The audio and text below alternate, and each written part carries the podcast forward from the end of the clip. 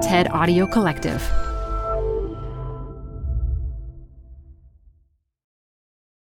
This episode is brought to you by Progressive. Most of you aren't just listening right now. You're driving, cleaning, and even exercising. But what if you could be saving money by switching to Progressive?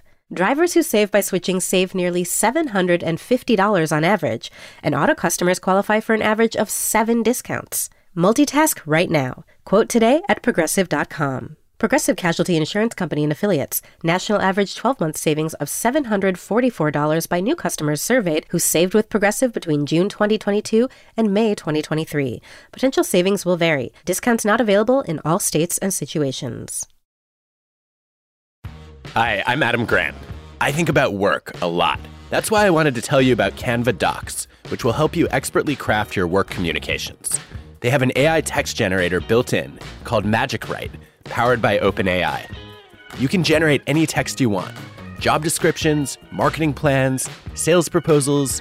Just start with a prompt, and you'll have a draft in seconds. Tweak your draft, and you're done. Try Canva Docs with an AI text generator built in at canva.com, designed for work. You're growing a business, and you can't afford to slow down. If anything, you could probably use a few more hours in the day. That's why the most successful growing businesses are working together in Slack. Slack is where work happens, with all your people, data, and information in one AI powered place. Start a call instantly in huddles and ditch cumbersome calendar invites.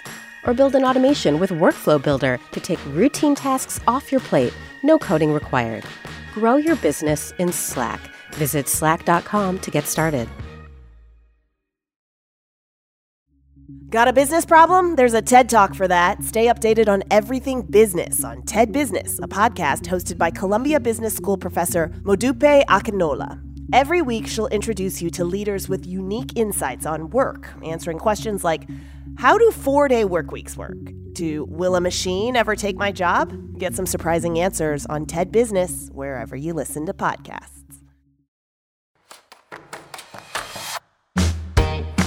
I'm Adam Grant, and this is Taken for Granted, my podcast with the TED Audio Collective. I'm an organizational psychologist, and my job is to rethink how we work, lead, and live.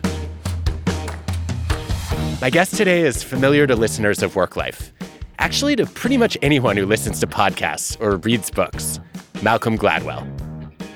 Malcolm and I find ourselves on stage together about once a year, and he's my favorite sparring partner.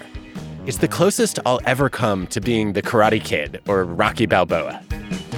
A few weeks ago, as part of the tour for my new book, Think Again, Malcolm and I did a live chat on the audio platform Clubhouse about what we're rethinking. It built on a rollicking discussion we had back when Malcolm was on tour for his most recent book. So we're going to do something unusual here. We're going to play the highlights from both conversations. In the fall of 2019, I hosted Malcolm in my Authors at Wharton series. He was launching his book, Talking to Strangers. It's about why we misread people who we have limited information on. The book discusses judgments that police officers make, especially of people of color. And although the world has changed some since we recorded that conversation, I think you'll find many of Malcolm's observations on race particularly prescient. I came in thinking about some of the interesting tensions between his books Blink was about how surprisingly accurate our snap judgments can be, but Talking to Strangers is about how inaccurate they are. And Outliers was about how the rich get richer, but David and Goliath is about how the underdog can beat the favorite.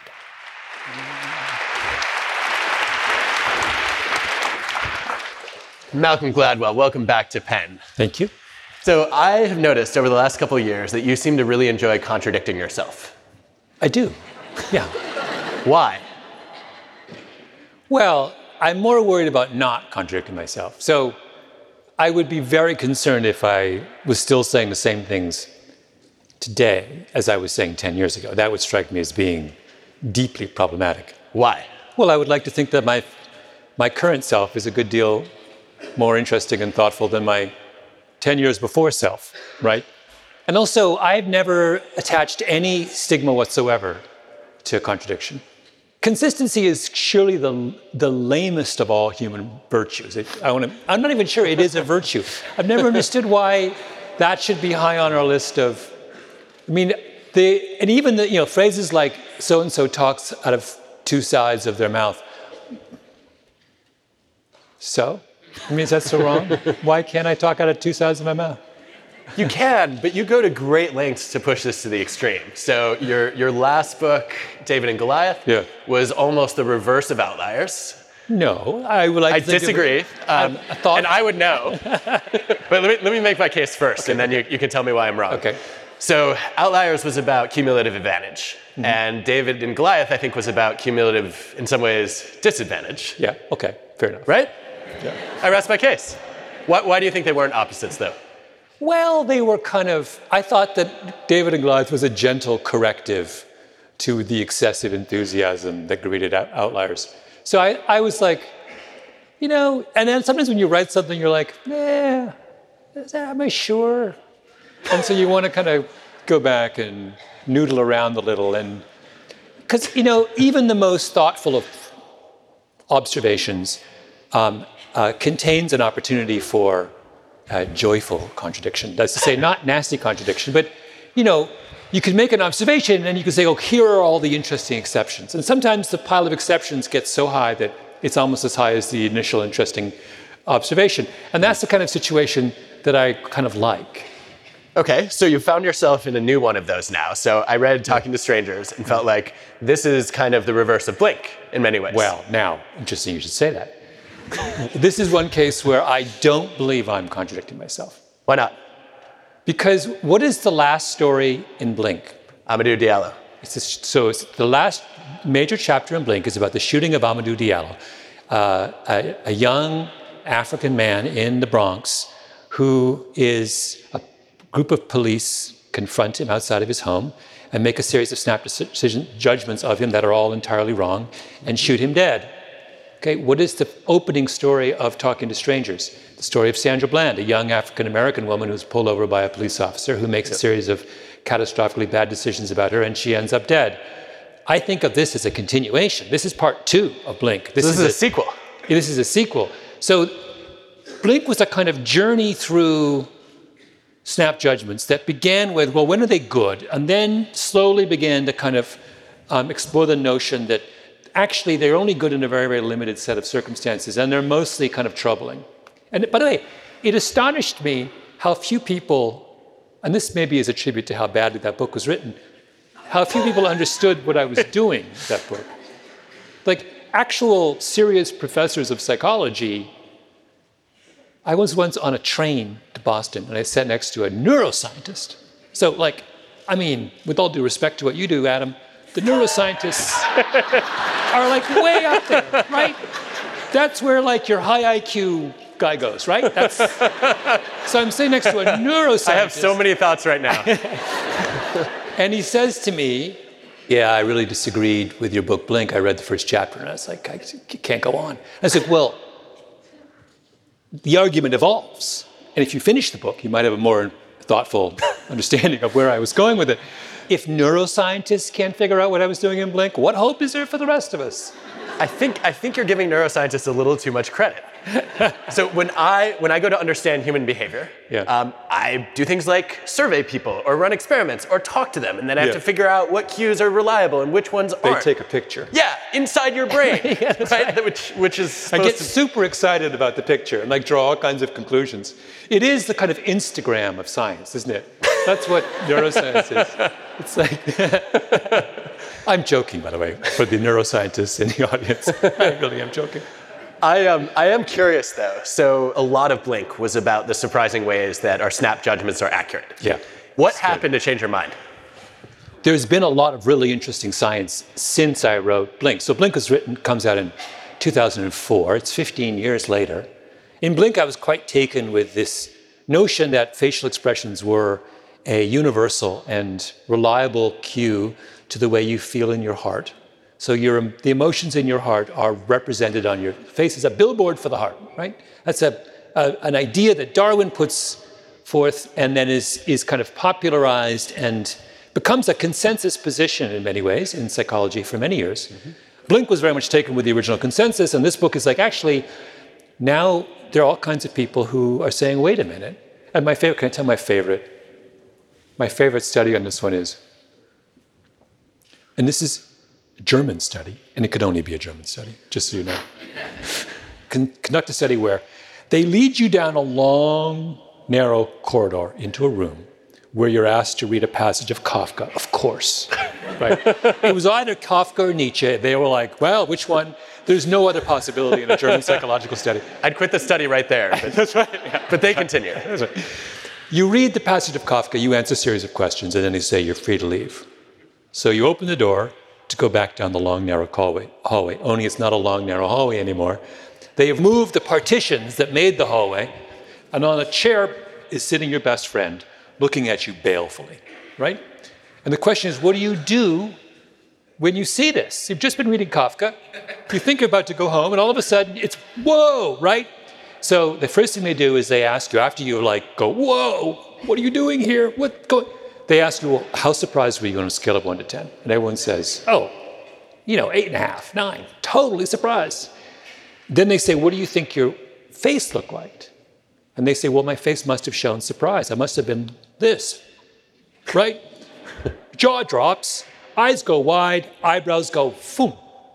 They show you the videotape of your face. And what they find is that the actual videotape of your facial expression at the moment when you were registering 8.5 or 9 on a scale of 10 of surprise, your face shows no such thing. Some people maybe do a little bit of an eyebrow raise. A lot of people just let them look like, oh. so the idea that our face is a reliable cue to the way we feel is a fiction created in part by Hollywood and in part by Darwin, who spent too much time looking presumably at dogs or whoever. I don't know who he was using. So I, I have to say, when, when I first read this research, I thought, okay, this is, this is kind of an interesting finding, but I don't know if I buy the interpretation of it. Because we also know that people are remarkably bad at judging their own emotions, especially if they're low in emotional intelligence. Mm-hmm. And so it's possible, in fact, that, that many of them thought they were surprised when in fact they weren't. Or they only concluded that they were You surprised think later. You, you really think you could come out of. Maybe they were terrified. Kafka is really unsettling. And then the room, I don't know. Oh, but, but, so something should be on their face. Maybe. Maybe. It's hard to imagine they feel no emotions in that situation. No, I just, I just wonder if there's a, a lag between the emotions they're feeling and the ones they display. The, the more compelling evidence was the evidence of I, all, a number of people, and I, I talked to these two really wonderful researchers who went to the most remote corner of the world and showed. So they, what they did is you get a series of photos of people making quintessential emotional faces. And the eight-year-olds will get it, will get this, will nail this. They'll get all of them right. They know what an angry face is, they know what a happy face is, they know what. So then they go to like a little, what's called the Trobriand Islands, which is like where anthropologists go when they want to get as far away as possible from. Basically, the only Westerners the Trobians have ever seen are anthropologists. It's a very, very curious. So they have actually a weird sense of what the Western world is like. They think the Western world is actually is just a large group of nerdy academics. Like that's their notion, and their mental picture of American society is like guys in tweed jackets, and you know. Um, so the Trobriand people at this are like unbelievably terrible. So only 58% of them can recognize a happy face as, as being happy. On things like a angry face, uh, they're all over the map. A huge percentage of them think an angry face is a happy face, and an angry face is a fearful face, which is the opposite of anger. I mean, I mean, it really goes to show you how much, how culturally imprinted a lot of these things are. And my favorite is they completely have no understanding of a surprise face because for them, surprise is it's a sound.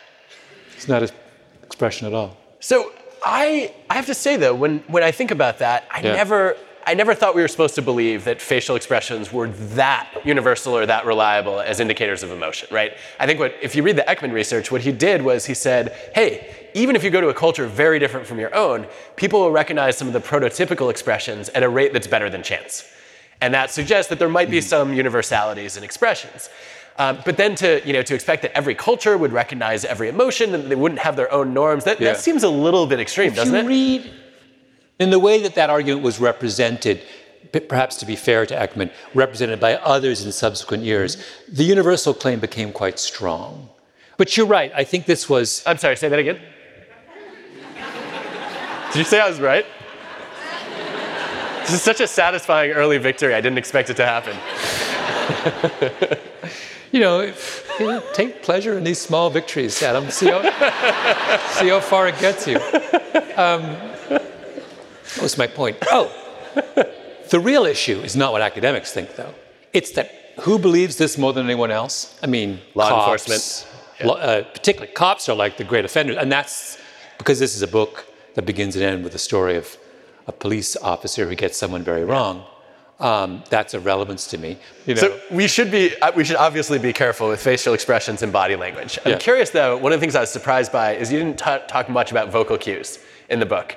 And um, there was a, a paper that Michael Kraus published recently uh, that he led, where uh, it was five experiments where you have a chance to observe somebody expressing different emotions, both facially, body language, as well as vocally. And the finding was that if you close your eyes and you just listen to their voice, you read their emotions more accurately Yeah. than if you're looking at their face too. And so I don't think we understand yet why this is, whether it's harder to control your voice, and so you know your, your real anxiety might leak, or whether there, there are aspects of the voice that are, are less likely to vary from person to person or culture to culture. Um, but where, where have you come down on vocal cues? Should we trust them? Where, I love the question, where do you come down on vocal cues? Where do you come down on one of humanity's major forms of communication? Um, I don't know, Adam. I think I'm in favor of of them. Um, so I'm going to answer this question parenthetically because I'm now in the podcast business. I'm in, now in the vocal cues business. And why is the vocal cue so kind of emotionally resonant? Maybe part of it is that um, we are uniquely kind of susceptible or skilled in the way that we process aud- auditory cues. Or maybe it is that, the, that um, your eyes are just a so- source of such, so much noisy and misleading information. I think that whenever possible, um, unless you want to date them, the people that you, you should, if you want to make an accurate assessment of someone, you shouldn't. You should try not to see them in the early going. Okay, hold on a second, because you, you went so far as to at least imply, if you didn't fully say, that parents should not even meet a babysitter and interview them before Yeah. they hire them to No, watch I'm not a parent, so you you obviously don't have children. but you, okay, so wait, Adam, you were talking earlier about contradictions. Let's discuss the contradiction that just came out of your mouth. So, Wait, I, I'm the contradiction? Keep going. you just said, with great gusto, talking about somebody who said the auditory cue allows you to be much more skilled at making sense of, so, of all manner of someone's character, et cetera, et cetera, et cetera. And then in the same breath, like not a minute later, you expressed outrage at the notion that you'd want to that you would not want to meet your babysitter. Well, I thought you just said the auditory cue was better. Call the babysitter up. You just said that was better. No, I want the behavioral cue. I want to see if they drive like a maniac into our driveway. I want to Wait, see you- whether when they show wait, up wait, on time. When you're previewing babysitters, do you take them for a drive? Wait, this No, is, I've you- never heard this before. You watch out the window and you're surreptitiously tracking their driving habits before they come in. How many babysitters are like squealing their wheels as they? Do you have some like incredibly long, winding driveway up there in We wherever you do, in fact. But I, I also I want to see if they show up on time. Well, as, as I said, I'm not a parent, so I, this is all abstract for me. Clearly Presumably. not. As when I was, all I know is that when I was a child and we had babysitters, I did not want to interact with them. Why would I want to interact with them? Some, my parents drag some stranger into the, my into the house who's in, invariably annoying. I'd like to be left alone. This explains a lot right now. I understand the life you lead so much better. Um, so, okay, so I, um, I have Yeah. some bones to pick. Uh, we, we can talk more about the book, but I know you Yeah. wanted to talk about other things that we disagree on. So this has kind of been annoying me for 14 years. Okay. Because uh, I think you first told me about it when we first met on your Blink tour. Okay. Okay. Out with it. You've, you've carried this festering annoyance around with you f- now for 14 years? It's almost a grudge, Yeah, uh, okay. but not quite. Okay. So the, the issue is you wrote this whole book about how chance and luck and opportunity are much more important than we realize in shaping our success. And you didn't mention anywhere in the book that single best predictor that we have of anything we can measure is your intelligence, mm-hmm. your cognitive ability. Mm-hmm. That's true across jobs. It's more true as jobs gets, get more complex. And that's all luck, right? I didn't choose my intelligence. I was born into it. It's highly heritable. And so there would have been such a compelling chapter of that book that says, hey, you know what? How smart you are is, is one of the biggest determinants, if not the biggest determinant, of how your future is going to turn out. And guess what? That was kind of a, it was, it was a lottery. I was just trying to get us to stop falling in love with people just because they have sky high IQs. Which is fair. yeah. But I, um, I thought it would have been a really interesting argument to say, hey, wait a minute, you know, this, this thing that you have no control over is actually a, a big driver of, Yeah. of your fame and fortune and, and your success. But you don't like that story, do you? Well, is it a story? I, I mean, so I actually, in January, started a company with my friend Jacob to make podcasts. Pushkin? Pushkin. It's called Pushkin. We now have 16 employees. And the, the thing about intelligence is that it's not a scarce commodity. And so the things that predict success in that select universe have none, not have nothing to do with intelligence, but they are they are uh, parallel to intelligence. So I'm inter- what I'm really interested in is conscientiousness and hard work and um, curiosity and flexibility and all those kinds of things. When I uh, interview people for a job, they're all smart enough. You think so? Yeah. I'm way more interested in, in can you get your work done on time? So there are certain things, very particular things that I'm increasingly interested in, and I think are really, really useful predictors of real success at the kind of granular level. So one is the kind of people's willingness to, to persevere past the point of pretty good. Now, that does not strike me as having anything to do with intelligence. In fact, a lot of really, really smart people I know don't persevere past the point of pretty good. But I really, really, really, really want to work with people who will do that. Um, you know, I'm thinking of someone in my podcast company right now. I think sh I have no idea what her IQ is. I assume it's super high. I have no clue. What I do know is that she's insanely good at this thing of pushing past pretty good. Hmm. She won't. I will stop and say it's good enough, and she will not. And she's right, and I'm wrong. And a lot of my podcasts are, they get into her hands and they go from B pluses to A pluses. And that, I don't know what that is. She has it. I can't, there are very few people who have that. And I do not think it's because she got double 800s on her SATs. Yeah, it sounds like she's a maximizer rather, rather than a satisficer and also sky high achievement motivation. Yes. So, now, doesn't that suggest that your kind of highly reductive, very un Adam like, highly reductive um, obsession with intelligence needs some correction? No, of course not. Wait, but that has nothing to do with her being those two things, whatever they were, in the particular jargon you're using in the moment. Uh, that is not, that's not correlated with intelligence, is it? No, not at all. Okay, Completely uncorrelated, in Thank fact. you, thank you, thank you. Uh, so, of course, I want My work here is done. All right. Uh, what else should we talk about, Adam? No, but in fact, I, I think this is interesting. We're at a place like Penn where intelligence is a filter. Mm-hmm. I've been wondering whether we should have intelligence diversity. Uh, and we should deliberately admit people who are not as bright as the average Well, you student do. or They're slower thinkers. legacies. With what? I say you do. They're called legacies. Wow. Wait, why? So just bef- before we go further, how many legacies in the room so we know?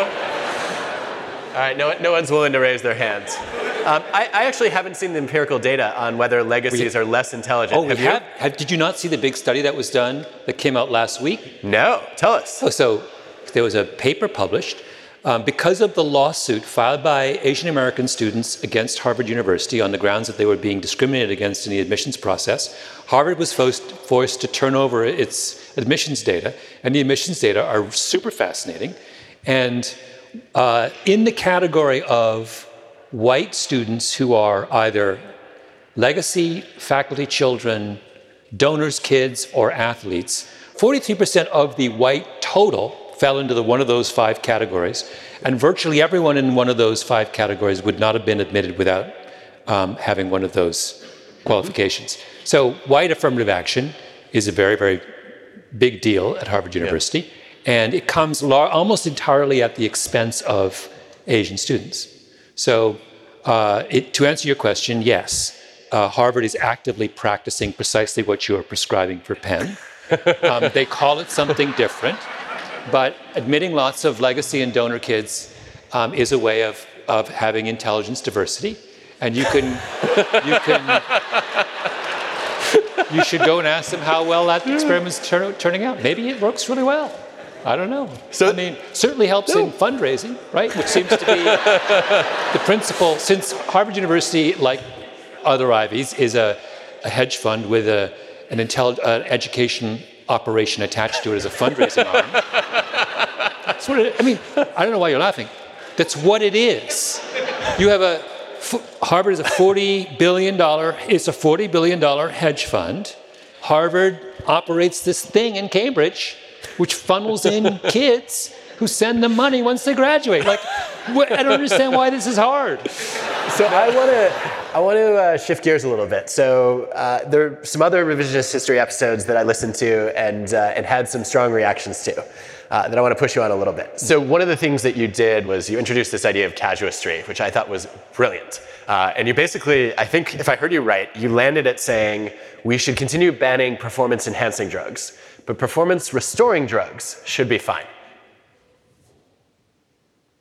Yeah. Well, what I wanted to do so the casuists, the Jesuit tradition of casuistry is all about trying to resolve difficult moral dilemmas, new moral dilemmas, without resorting to principles.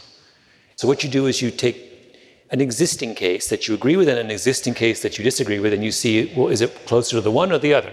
So, there's two cases. One is where we're using an artificial means to restore our ability, and one is an artificial means to transform our ability. I don't understand why there is this weird notion that just because something is a product of, of pharmaceutical ingenuity, we can't use it to recover from an injury, right? That seems crazy to me. Yeah, I found that convincing. Uh, the thing that, that I started to think about more that left me wondering though was why should we stop at performance restoring?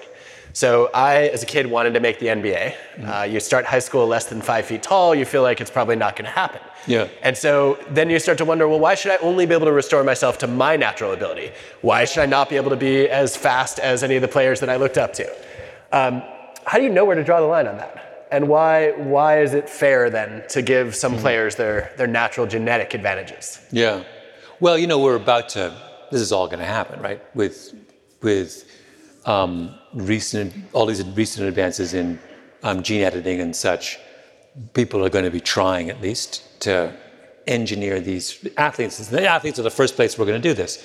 Maybe the case that we may need to kind of put a, a fence around a lot of athletic arenas and ask ourselves what is interesting to us about athletic competition?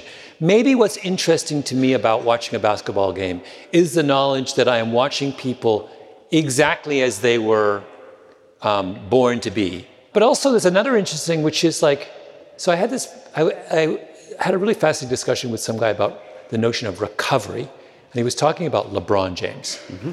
A lot of it is the fact that LeBron gets more sleep than everybody else, right?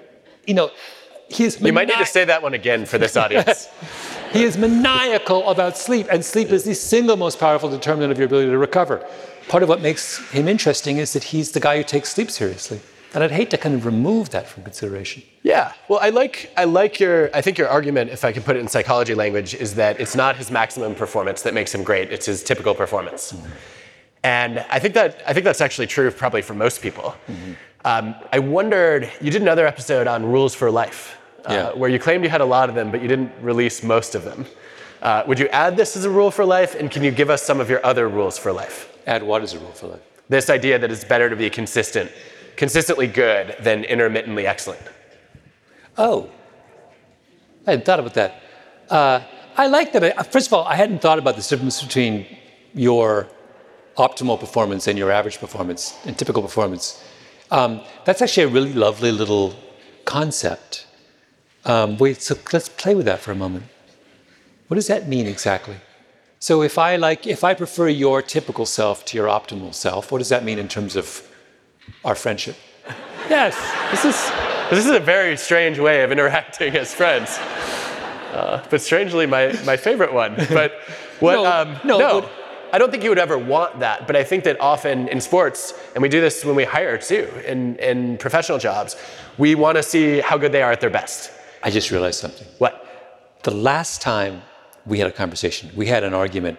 You said that you thought comedians had one of the hardest jobs of anyone. I said they were better psychologists, I think. But you said it's really hard to be a good comedian, and I said it's harder to be a good teacher. Yes. And you, you vehemently disagree with this. I did.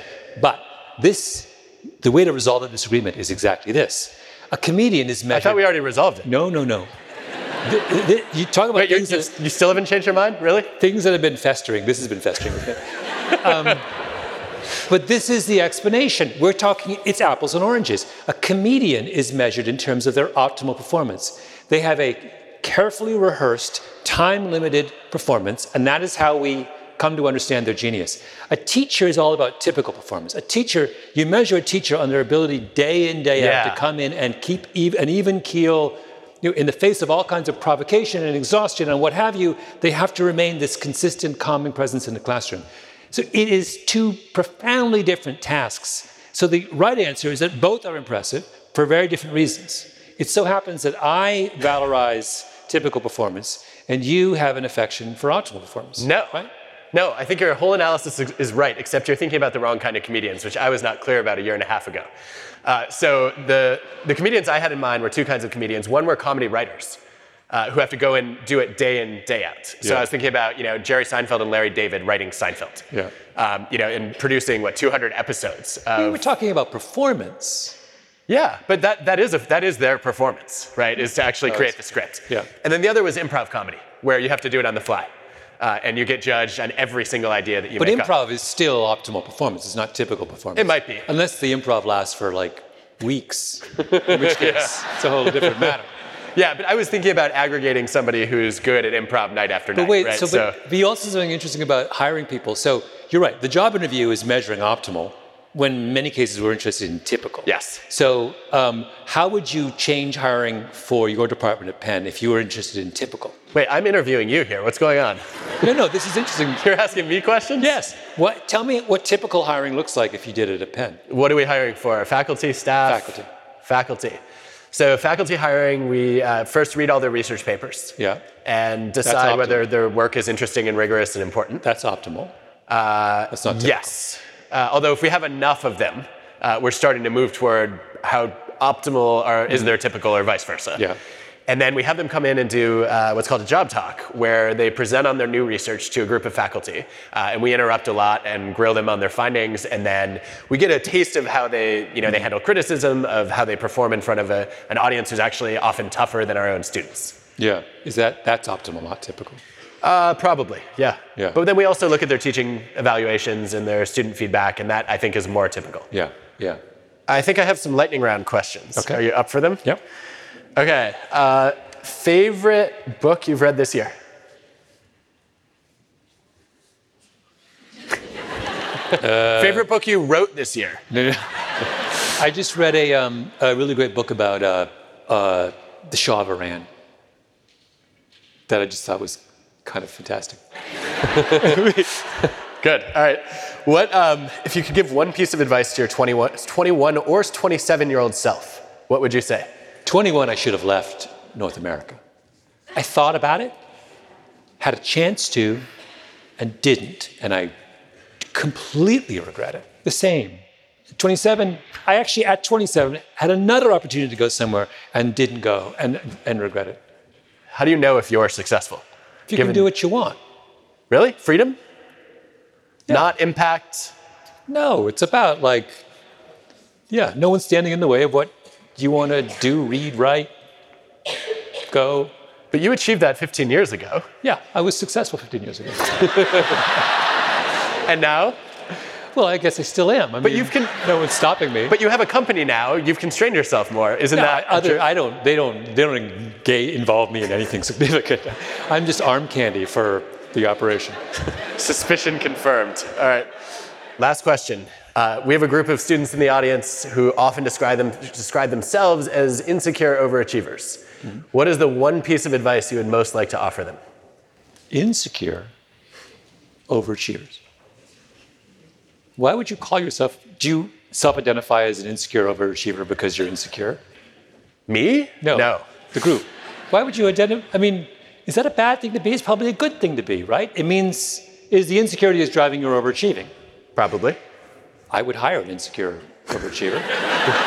Those are.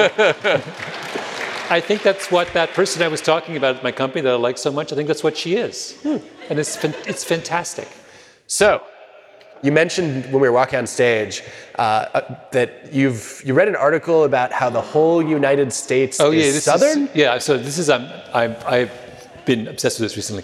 So I first read this essay a couple years ago when I did a podcast episode on uh, the Brown decision, and it is a African American professor of history at Chicago called Charles Payne, who wrote this essay maybe 15 years ago called "The Whole United States is Southern," which is remains, I think, is the most brilliant, one of the most brilliant essays I've ever read. read. Um, and it was uh, that phrase was um, was uh, something that George Wallace, the, the infamous segregationist governor of Alabama in the late 60s, once famously said. Payne's argument was that the project of uh, Southern white segregationists and racists during the civil rights movement was to personalize the discussion of racism. So their argument was if only black people and white people can look each other in the eye and be nice to each other and be polite to each other and open doors for each other and do all those kinds of things, we'll be fine. And the reason they wanted to do that is that they desperately wanted to distract attention from the institutional response to racism, to segregation and gerrymandering and voter suppression and redlining and all the kind of. Yeah. Um, and the title, when George Wallace famously says the whole United States is Southern, what he meant was we won. Our way of thinking about race has won the day. That we can distract everyone with arguments and little petty discussions about conduct such that they will they'll stop talking about institutional questions. So why did why does this come up with, for me? Well, my book only considers the the question. The, the, book begins and ends with the famous case of infamous case of Sandra Bland, right, the young black woman who's pulled over by a police officer. And it's I'm talking about the broader problem we've had with these encounters between African Americans and um, law enforcement. But I don't talk explicitly about race, or I don't talk explicitly about whether or not the cops who are confronting these African Americans are racist. That, that question is absent from the book. Why? Because I wanted to talk about this entirely along structural terms. I wanted to talk about what are the institutional mechanisms that create these fateful encounters between African Americans and law enforcement. I don't want to fall into the whole United States is Southern problem of saying, oh, that case is about a racist cop, because whenever we make that, draw that conclusion, we like, we think we're done. We're like, well, what are you going to do? Guy's racist. So, so sorry about that. Next time we'll do better. We say that, and because we keep saying that, this problem does not get better. These, this issue has been going on for, in this country, hundreds of years, right? And if you look actually at the numbers, you know, we've had pretty consistently for a long time now about a thousand deaths every year of civilians at the hands of law enforcement. We're not make that is way out of sync with other Western democracies. We're not making any progress on this. I have now gotten to the point where I'm not even sure if there is a conflict between institutional arguments and personal arguments, if it come down to whether you let in tens of thousands of refugees or whether you wore brownface to a party, I, I really don't care what you wore to a party. I, honestly, I don't want to hear it. I don't want people to spend time on it. I don't want to spend waste energy on it. I'm much more concerned about the thousands of people who are, you know, suffering in some country and have nowhere to go. I want to judge people on a very different set of criteria. So I'm curious about why this happens. So it seems to me that, that a big part of the, and this is not just true for racism, it's also how we deal with sexism a mm-hmm. lot. Um, it seems like a big part of it is because we're much better intuitive psychologists than we are sociologists. Yeah. So we explain behavior in terms of people's individual motivations and values and attitudes, um, and we're horrible at seeing the, the collective forces that, that affect all of us. Um, do you think that's the story? Is there more behind this? Uh, I mean, that's a, I mean, it's a really, really, really good question. I one, actually, I feel like you are better positioned than I am to answer. I'm a little bit baffled by it because we did go through a period in this country and many other countries where we were very interested in structural solutions to problems, but it's kind of fallen out of favor. I feel there's something that's gone on very recently where it is somehow way easier for us to describe, to get worked up about blackface than it is for Yeah. us to get worked up about voter suppression. Yeah. Um, and I don't understand. I don't, do not understand that. I think maybe the other factor that comes to mind is there's a lot of evidence for efficacy being a problem, right? So I don't, I don't feel like I can change a structure or, or influence an institution. Whereas the idea that I might be able to get an individual person to be less racist or less sexist, it feels a little bit more palatable. And so I think people mm-hmm. just put more faith in, in these kind of more individual factors, but they don't solve the fact, problem. Isn't the truth the opposite? Isn't the truth that it's actually easier to change structural things than it is to change interpersonal attitudes? Probably collectively, but not for me, right? Like- not as an Oh, individual citizen. Do I think we could productively uh, solve gerrymandering and voter suppression to just delete? Yeah. I actually think we can. I mean, I, I, don't, I don't think, and I think if we paid more than five minutes attention to it, it wouldn't take that long. Yeah, but we is the operative word. Yeah. I agree.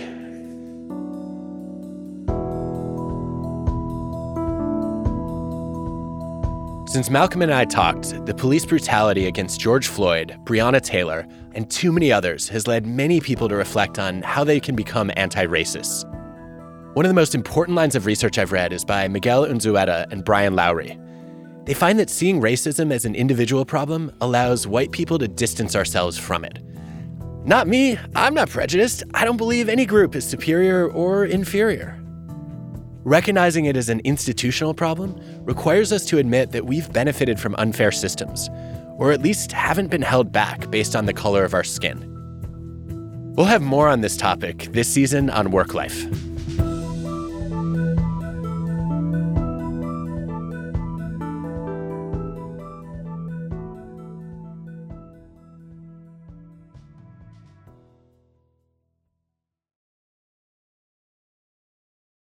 Hey, Rethinking listeners, we're supported by our friends at Working Smarter, a new podcast from Dropbox exploring the exciting potential of AI in the workplace. Working Smarter talks with founders, researchers, and engineers about the things they're building and the problems they're solving with the help of the latest AI tools.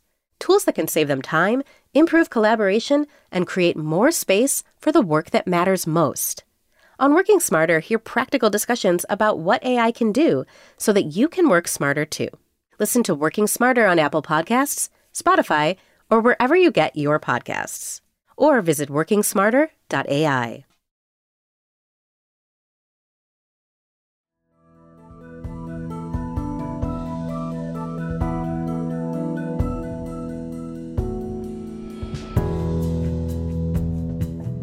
Welcome back to Taken for Granted and my live conversation with Malcolm Gladwell.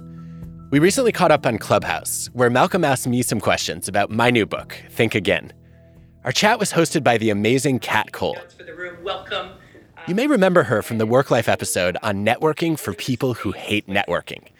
It was about how being a helper helped Kat rise to the top of Cinnabon at a shockingly young age. Uh, and Malcolm. She invited some insightful comments and questions from an all star group of listeners, so you'll hear some of their voices as well.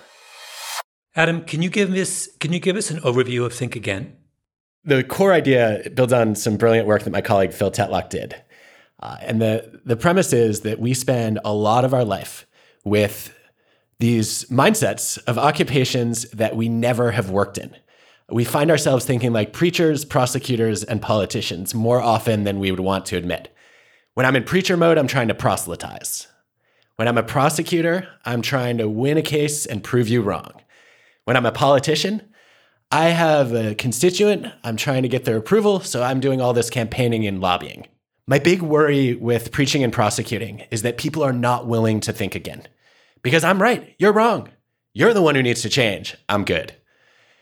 When people are in politician mode, they look a little bit more flexible, but all they're doing is they're flip flopping what they say in order to communicate what they think their audience wants to hear.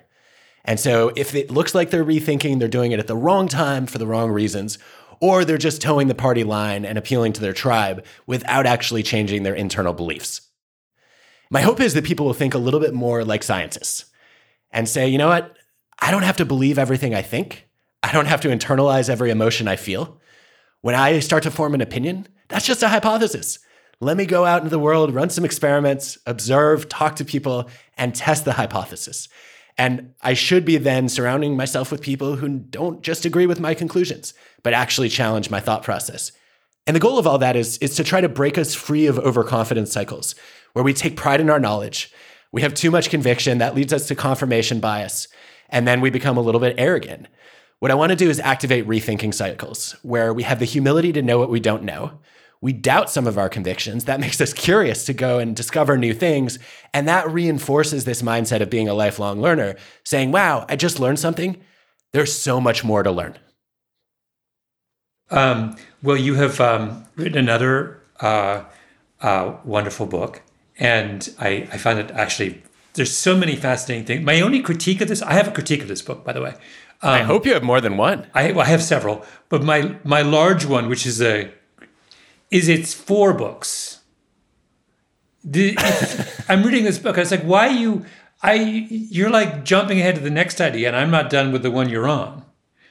I, I either you either you have to you have to like you know slow down and write and chop your ideas into pieces and devote or you have to write longer books you can't do you can't keep doing this and like raise anyway that's a it's a very mild it's a it's a it's flattery designed as disguised as criticism um, but I, I wanted to start I, I, I kept thinking when i was reading this book how does this fit in with adam's previous books and I'm wondering, do we have a kind of emerging Adam Grant philosophy of life?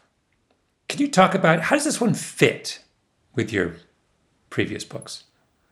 I think this it's an interesting question, and I, I will accept your backhanded compliment any day. Uh, thank you for the enthusiasm and also the criticism, which I look forward to more of. I, I guess this book is is sort of a meta book uh, in that in, in each of the books I've written before, what I've tried to do is I've tried to get people to rethink something that I think that they've gotten wrong, or maybe an assumption that's been incomplete. Mm-hmm. The, I mean, but do you? What I want is whether you think there is a kind of Adam Grant ideology that's emerging from writing all these. Are you getting a kind of sense of, well, wait a minute, here is how I see the world, and if you read yes. all my books you'll get this Grantian vision. Yes, although it would be a little ironic to commit to an ideology because then I'm not staying open to rethinking my opinions and beliefs, am I? No, no, you could have a, a component, you could have an, an ideology, which is that you revisit your ideology. That's fine. No, I think I think there is a there's a an overarching thread that runs through all my work, which I, I didn't see until I'd written a couple of books. The thread is that the very things that you think are critical for success in life can actually be attained through building character. And I think that that my work has has looked at different kinds of character strengths and said you don't have to choose between your goals and those virtues, whether it's generosity or now it's you know it's humility. And so I guess what I'm looking for at large is a way to align character with uh, with with achievement. How's that? Yeah, no, that that actually that fits with that's what I've always sort of sensed. In well, why didn't you just tell me that a few years ago? Because then I would have understood who I was and what I was trying to achieve. No, no, no. But I'm curious. I mean, because I'm always very attracted to um, to religious themes in things, to sort of bear, particularly if they're kind of slightly sublimated.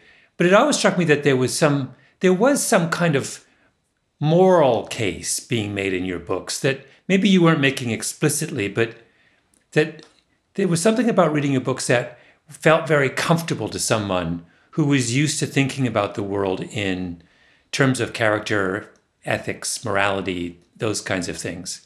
Like if I, I was thinking, if I had a Bible study of evangelicals and I said, this week we're not reading the New Testament, we're going to read the works of Adam Grant. I think actually people with that kind of worldview would, would be very at home with the arguments that you're making. That's interesting. I I, I love it when when ancient wisdom matches up with modern science. And I think where the ancient wisdom often leaves me short is around, you know, okay, a, lot, I, I, for me at least, a lot of the the principles and recommendations that come out of religious traditions are missing the nuance about how do you actually do this in life, right? So yeah, of course you want to be a generous person, but how do you give to others in a way that prevents you or protects you from burning out or just getting burned by the most selfish takers around? Uh, yes, I want to be humble, but I don't want to become meek or lack confidence. And so I think, I, I guess what I want to do in, in, a lot of my work is, is try to use evidence to pick up where, uh, where these, these higher principles leave off and ask, okay, what, what does it mean to do this without sacrificing, you know, our ambitions? Yeah, yeah. But even that, I mean, that's why Christians have Bible studies. And that's why Jews study Torah because the original texts are they are only the beginning, right? They require additional interpretation and um, understanding. They're not sufficient on their own. Otherwise, they wouldn't you wouldn't need to study them. When it comes to having those conversations about the ideas in those texts, I just I happen to love the tools of the scientific method as a way to figure out what's going to be effective for more of the people more of the time. Yeah. Um, am I right that this is the most, your books are never explicitly personal, nor are mine. That's not the game we're playing. However, the, I feel like this book is more personal than previous ones. I there were many more glimpses into you and your own personal evolution than I've seen in previous books. Is that is that accurate? First of all, or am I just imagining that? Definitely accurate. Why so why why why why is this book more personal? I think there I think there are three reasons. The first one is that I decided to take a longer window to write this book than I ever have before.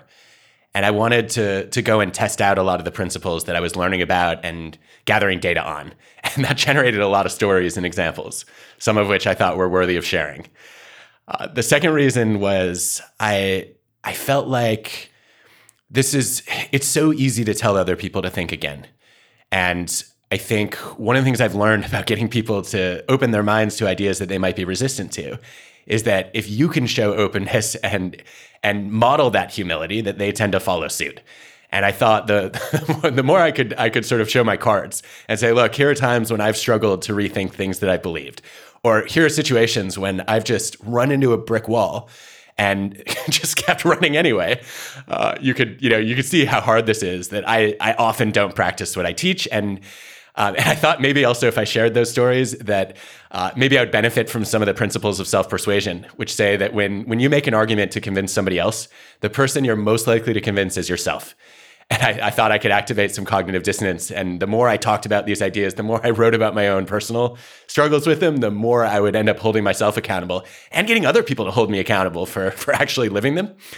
And then the, the third reason is we we sat down at the 92nd Street Y in 2016. And I remember your opening question when you, origi- you interviewed me about originals was, why isn't there more of you in this book? And I said, well, hello, pot, I'm kettle. you never write about yourself in your books.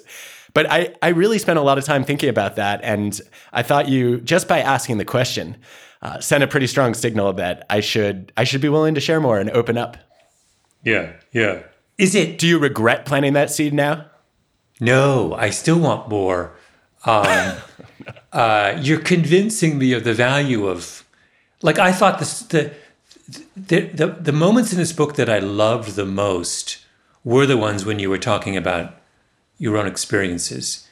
Um, that was where, and to, very much to the point you were points you were just making. There's something you, particularly when you're talking about humility and um, leaving your mind open to revisiting assumptions and things.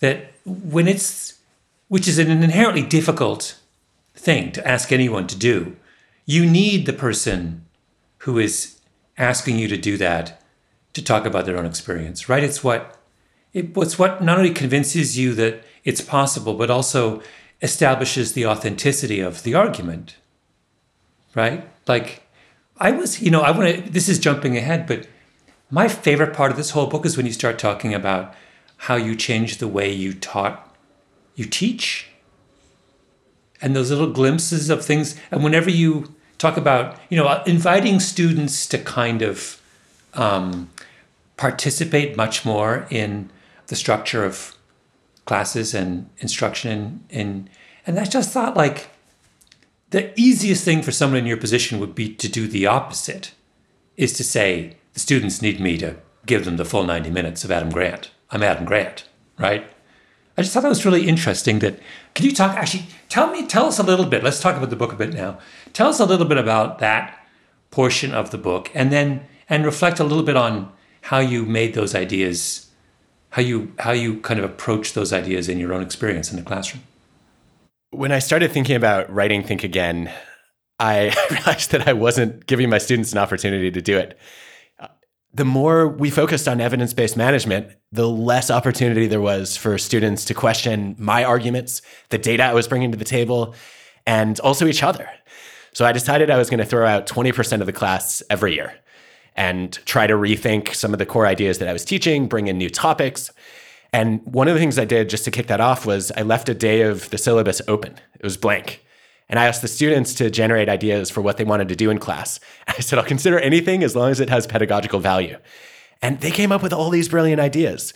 Uh, the first year, they did uh, this, this initiative called Dear Penn Freshmen, where they wrote letters to their former selves about the decisions they had wished they'd rethought, uh, about not declaring a major too soon, about not overcommitting to a romantic relationship that was going in the wrong direction, about not making their, their resume so full that they they didn't leave time to build relationships. And it was it was so powerful to watch it happen, and it ended up getting adopted at a bunch of other schools. And so I saw that, and I said, okay, this is a staple of my class. We need to rethink what we teach and learn every single year. And the hope is that great ideas then get built into the structure and culture of the class, but more importantly, that students get in the habit of thinking again. Mm-hmm. What's the cost of that? I can see the benefits clearly, but there must have been costs. I mean, time costs are there does it make your life more complicated in some way? It it felt like a risk at first because I didn't know exactly what the ideas were going to be and at the end of the day, I, I became a professor because as a student, I had some extraordinarily empowering professors who gave me much more of a voice than I ever deserved and even let me run some of their labs when I was a college student. And I wanted to pay that forward. And I guess my first principle there was trust the students. And I'm really glad I did. I think the only other cost really was that that we get so excited about the new ideas once they've rethought the class that we're always adding new we're, we're adding new activities and new content to the class. And it just keeps growing and ballooning and it's hard to fit it into a semester. Yeah yeah. Um, there was a word that i kept waiting to see and i could be wrong but i don't think it appears in the book and it's the word pleasure. But which is odd to me that it doesn't appear, or if it appears, it appears only briefly, because it seems to me you are articulating uh, an idea about where what is pleasurable in engagement in the world. That you think it's not just you're not just making the argument that being willing to revisit your assumptions is uh, useful in a utilitarian sense, or more effective in managing certain kinds of problems. That doesn't strike me as being, those are good things, but they're probably not sufficient. I sense that you had a more ambitious agenda, that you were also saying that this is actually a better way, subjectively, to live your life, that it will bring you more happiness in the end to be this open. And I wondered, am I right, first of all? And two, should you have made that point more explicit? Fascinating. I think I, I tried to get at this a little bit in, in chapter three on the joy of being wrong. That joy of being surprised and delighted by discovering that your beliefs about something that matters uh, might have been incomplete or incorrect is something I think we should all experience. Not only because it's fun and stokes curiosity, but also because it allows us to, to run experiments in our own lives and shift the choices that we make.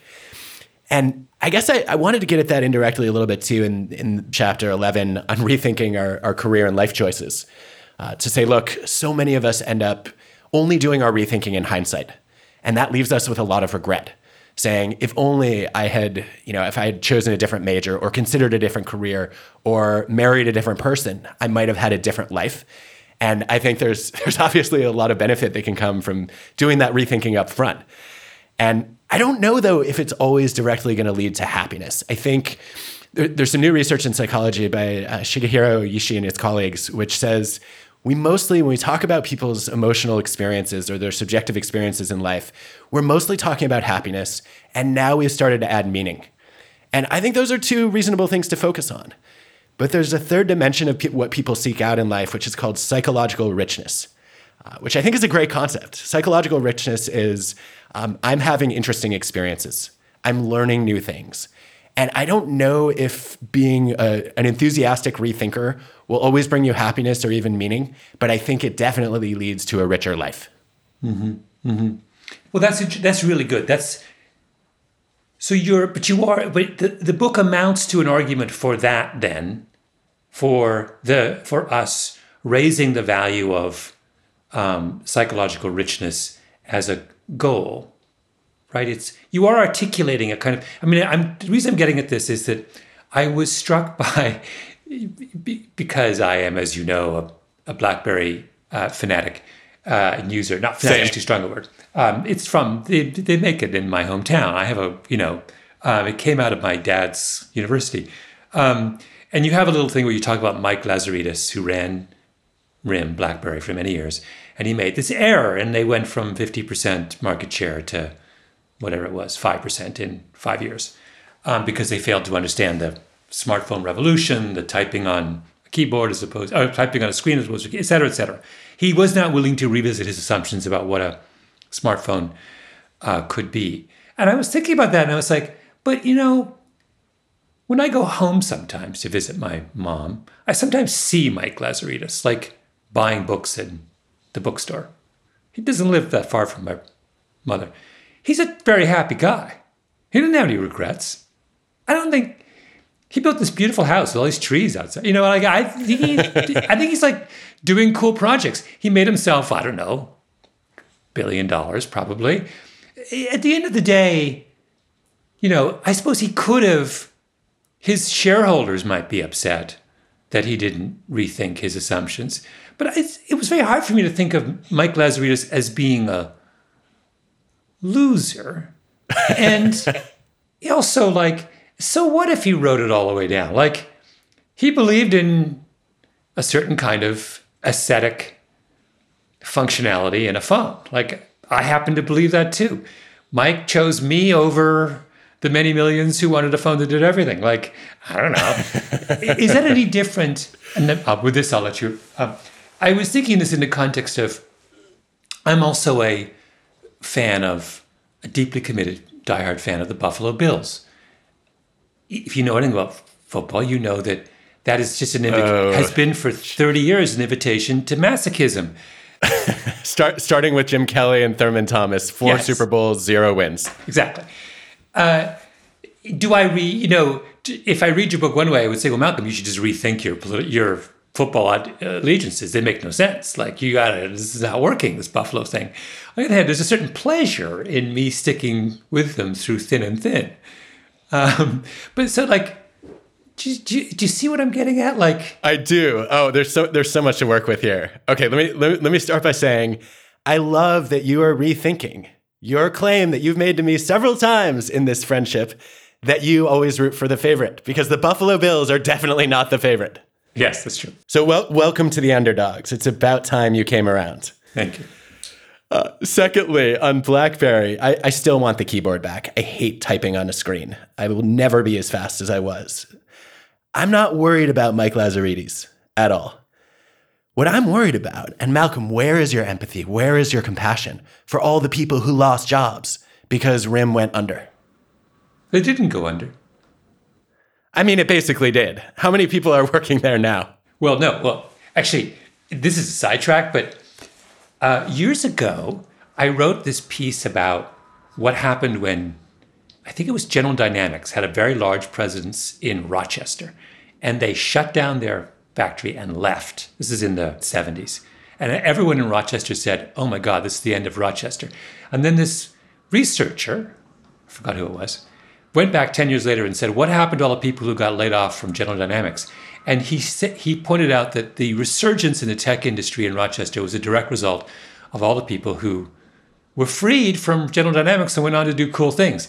The exact same thing happened in Waterloo, my hometown. All the people who left RIM are the foundation of this incredible tech resurgence in Southern Ontario. So, do you know, I, Mike just educated a bunch of people about how to be entrepreneurs and how to think about. I don't. I think it's it's win-win for Waterloo. Anyway, it's a side point. No, I think I think you're right. I think that's a great point, and uh, I'm feeling the joy of being wrong right now because I think you can see the impact on the ecosystem uh, if you know if you go to Canada. Uh, I think uh, there's a part of me though that I guess I, I also I also feel bad for you and me because we want that keyboard, right? I would love it if there was an iPhone competitor that you know that worked a little bit more like the BlackBerry did. And so I, I feel like we're missing out on, frankly, some possible technological advances that didn't occur because they you know they stopped producing products. Uh, but that aside, I, w- I want to turn the tables on you just for a second here. Wait, wait. Uh, I have one last thing I want to say. Okay, go for it. Um, what this book is is a kind of rebuttal to Don Quixote. Don Quixote is everything that he stands for is something this book is refuting, right? The, this book is saying to persist in tilting at windmills, to persist in, you know, the whole story of Don Quixote is Don Quixote continues to wage these battles that cannot be won. He will not rethink anything. And, you know, that book suggests there's a kind of nobility in that romantic attachment to a cause, even in the face of. And you're saying, actually, no. Don Quixote's going to be much better off if he rethinks his position about being this chivalrous knight and starts scientifically examining his options, right? Like this is this book is the anti it's the anti Don Quixote. I never thought of it that way, but I like it. I, am not saying you should always give up on your passions or let go of the causes that are important to you, right? I, I want people to stand by their principles, their core values. But I, I would be thrilled if more people were willing to say, look, I'm committed to a set of principles, but I'm willing to be flexible about the best plan to advance those principles. And I think that that really requires us to think a little bit more like scientists and a little bit less like preachers or prosecutors or politicians who are convinced I'm right, you're wrong, and I'm only going to try to cater to my own tribe. And I, I think that that forces us to to scrutinize our plans, right? And ask ourselves, okay, is is this going to be something that allows me to pursue my values? Okay, I do, want to I do want to turn the tables on you here. Uh, Malcolm, one, one of the things I love most about your work and also your mind is how eagerly you rethink your assumptions. And I know probably your most discussed idea, which you're tired of hearing about by now, is what you called the 10,000 hour rule. Mm-hmm. Uh, I wondered how you've rethought that concept since Outliers came out. Well, I mean, you know, there was my initial thing was I've rethought I should have written that chapter in a totally different way because anytime you suggest an idea and then you the response to it appears to misunderstand your argument, then you wrote your argument wrong. It's your fault, not your audience's fault. So clearly I made much too. I didn't mean for 10,000 hours to be the dominant meme that emerged from outliers, nor did I mean to suggest that it was the path to greatness. My, I, I was interested in it only because I was interested in the notion that if excellence takes a long time, then excellence requires a lot of help. You need a, if you're going to pursue something for 10,000 hours, you need a community of people helping you. Your mom's got to drive you to diving practice at 5 a.m. if it takes a long time to become a good diver, right? Like, or hockey practice at 4 a.m. or whatever. That was why I was in it, but I didn't make that argument. So I have beaten myself up over the way I wrote that chapter. But then I realized the thing that the way I have revisited is the other thing I didn't think about was that that standard, let's suppose it's true, then it's it's it's hackable. So the it's a, as I, I I I presented it as a kind of something cast in stone, as opposed to an observation about a particular way of learning. So the next question is well, is there a way to do it faster? And the answer is yes, there is. You can be smarter about it. And, you know, online chess allows people to become very good at chess a lot quicker than playing in chess clubs because you can calibrate your opponent perfectly and you can play many more games. So there's there's all kinds of and I can imagine a curriculum for we could go in and and I think it's already happening. I've seen data on this in medicine now. By redesigning curriculum and redesigning medical technology, it's possible for surgeons to reach levels of high expertise much quicker. Learning curves have changed, the shape of them have changed. And I, I spent actually no time in the book talking about what is the most exciting aspect of 10,000 hours, which is okay, can we get it down to five? Right? That's what's interesting.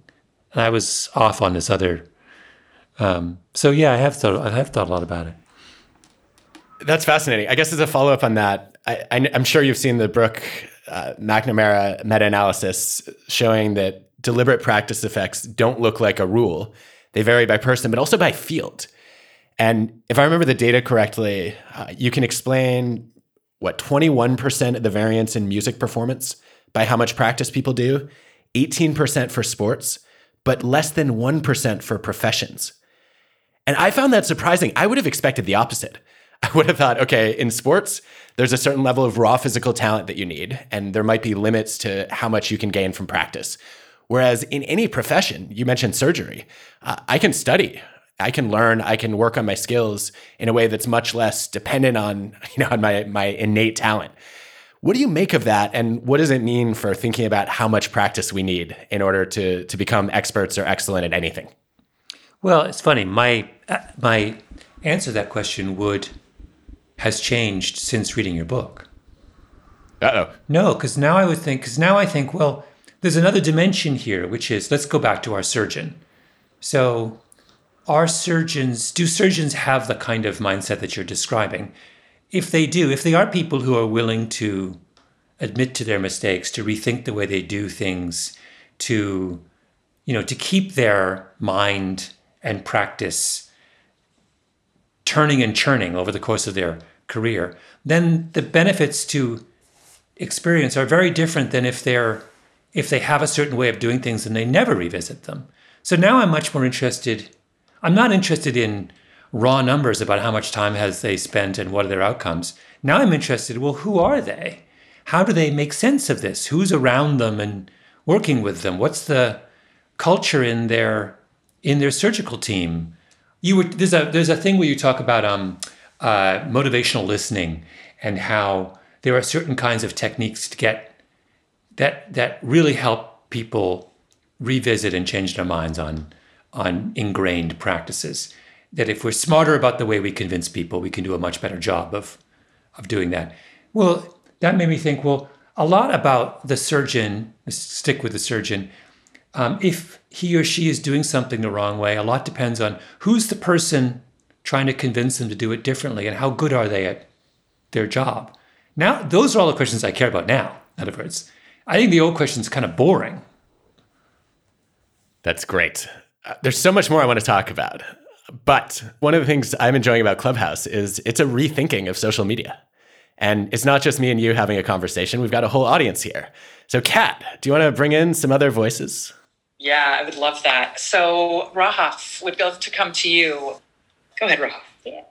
Hey guys, so I have a question that um, a bunch of people have actually asked.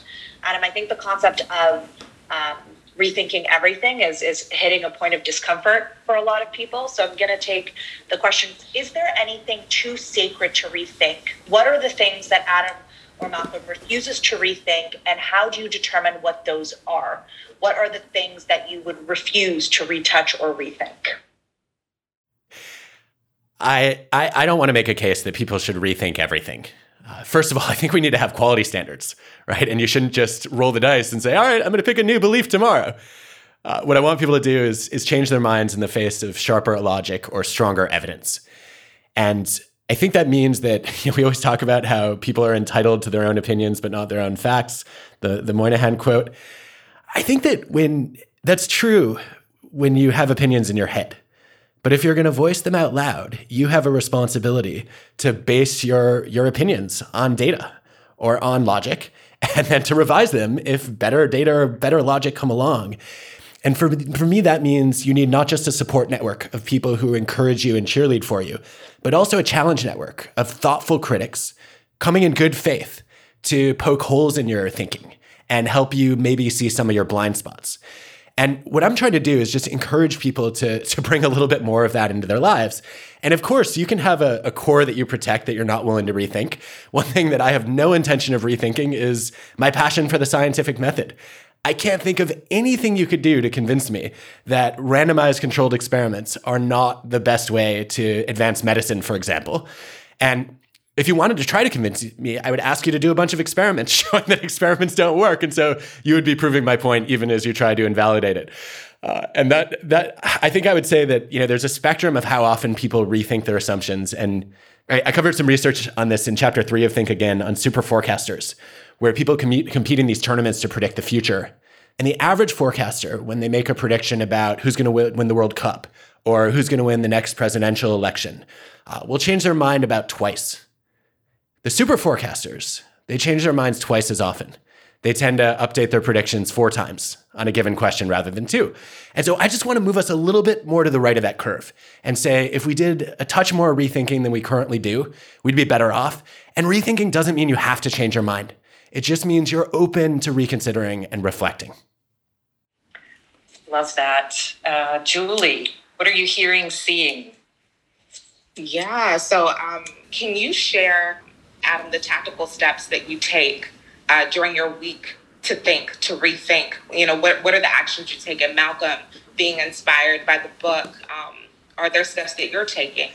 One of the things I, I've done differently after writing this book is anytime I've ever given any kind of performance, whether somebody read an article of mine or I gave a speech or they were ready to give me feedback on a podcast episode, I've asked, what's the one thing I should do differently?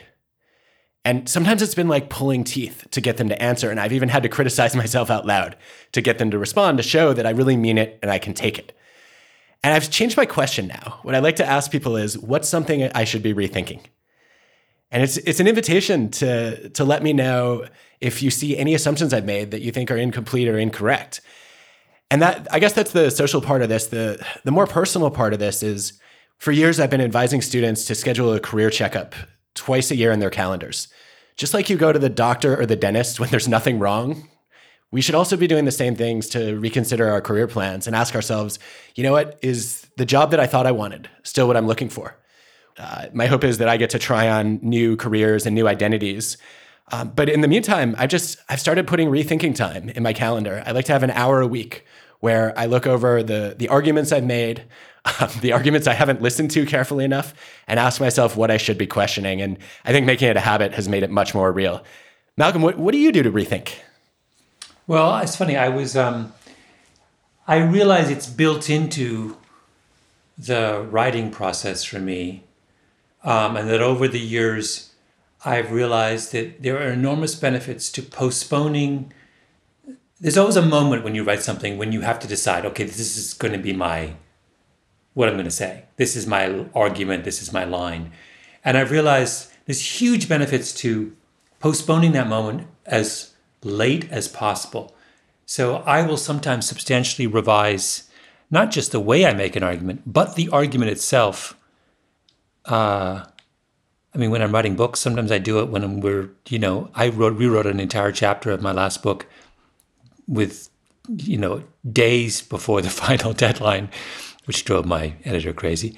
But um, with my podcast, I do that a lot. Uh, uh, you just like, you, and I, you have to structure your editorial process so it permits that kind of, you know, so when we have a meeting, when they say, we just had a meeting for this new season of revisionist history and i you know my producer says well what ideas do you have and i say well i have this this this this but you'd be very very careful not to say i'm going to make the following argument what you say is i'm investigating the following issue and it, that seems like a minor semantic difference but it's hugely important what i'm saying is i have not made up my mind yet And I would like the opportunity to change my mind many times between now and when I hand in this script.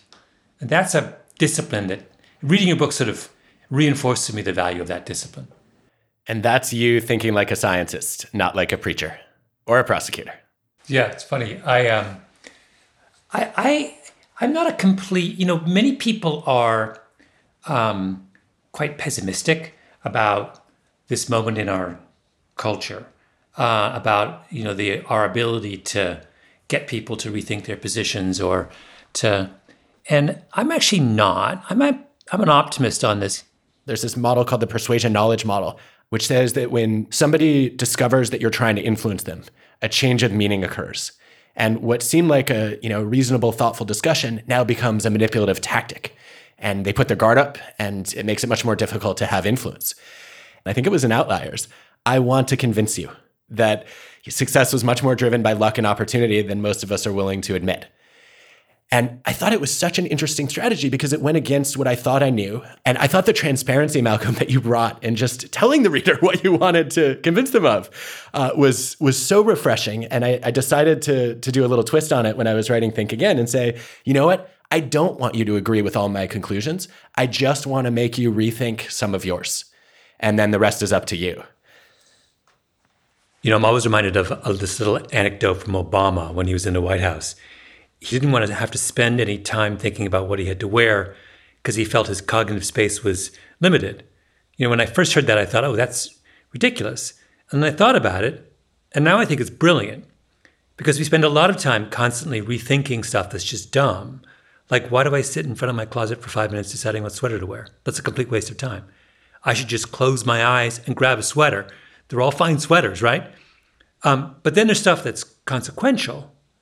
So maybe th- this all just starts with just zeroing in on what things really matter.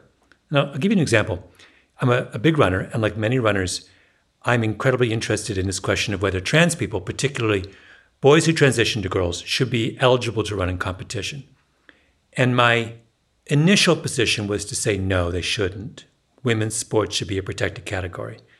However, I realized that's not something, that's not an issue I should simply take my reflexive position. It's too important to the sport I care passionately about, and too important to the well being and rights of an entire community. And it's been really hard to revisit this, to kind of think, well, wait a minute, maybe I'm wrong. You know, I, I feel I have an obligation to read every considered argument that comes out on any side of that issue because I need to keep my mind open. You know, I don't feel the same way about the sneakers I wear when I run. I wear one kind of sneakers and I'm not revisiting that. That's trivial. But this is really important, right? So, this process is something that's not easy. It's not easy because I have very strong prejudices on it. And I have to fight myself to get over those prejudices and keep my mind open. That's why a lot of what you were writing about in the book resonated with me so much. That there are things where there are there are times and places where you have an obligation to be willing to revisit what you thought and a moral obligation to keep your mind open.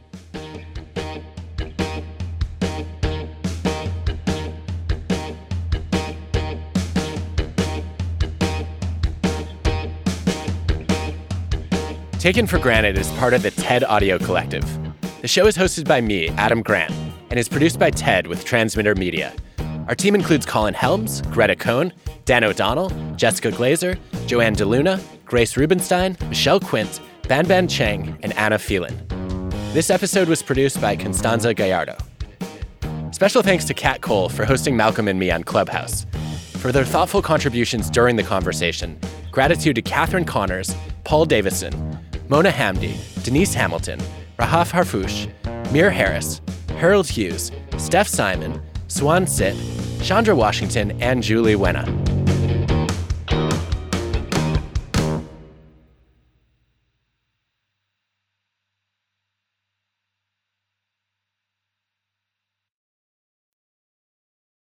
Support for the show comes from Brooks Running. I'm so excited because I have been a runner, gosh, my entire adult life. And for as long as I can remember, I have run with Brooks running shoes. Now I'm running with a pair of Ghost 16s from Brooks. Incredibly lightweight shoes that have really soft cushioning. It feels just right when I'm hitting my running trail that's just out behind my house. You now can take your daily run in the better than ever Ghost 16. You can visit brooksrunning.com to learn more.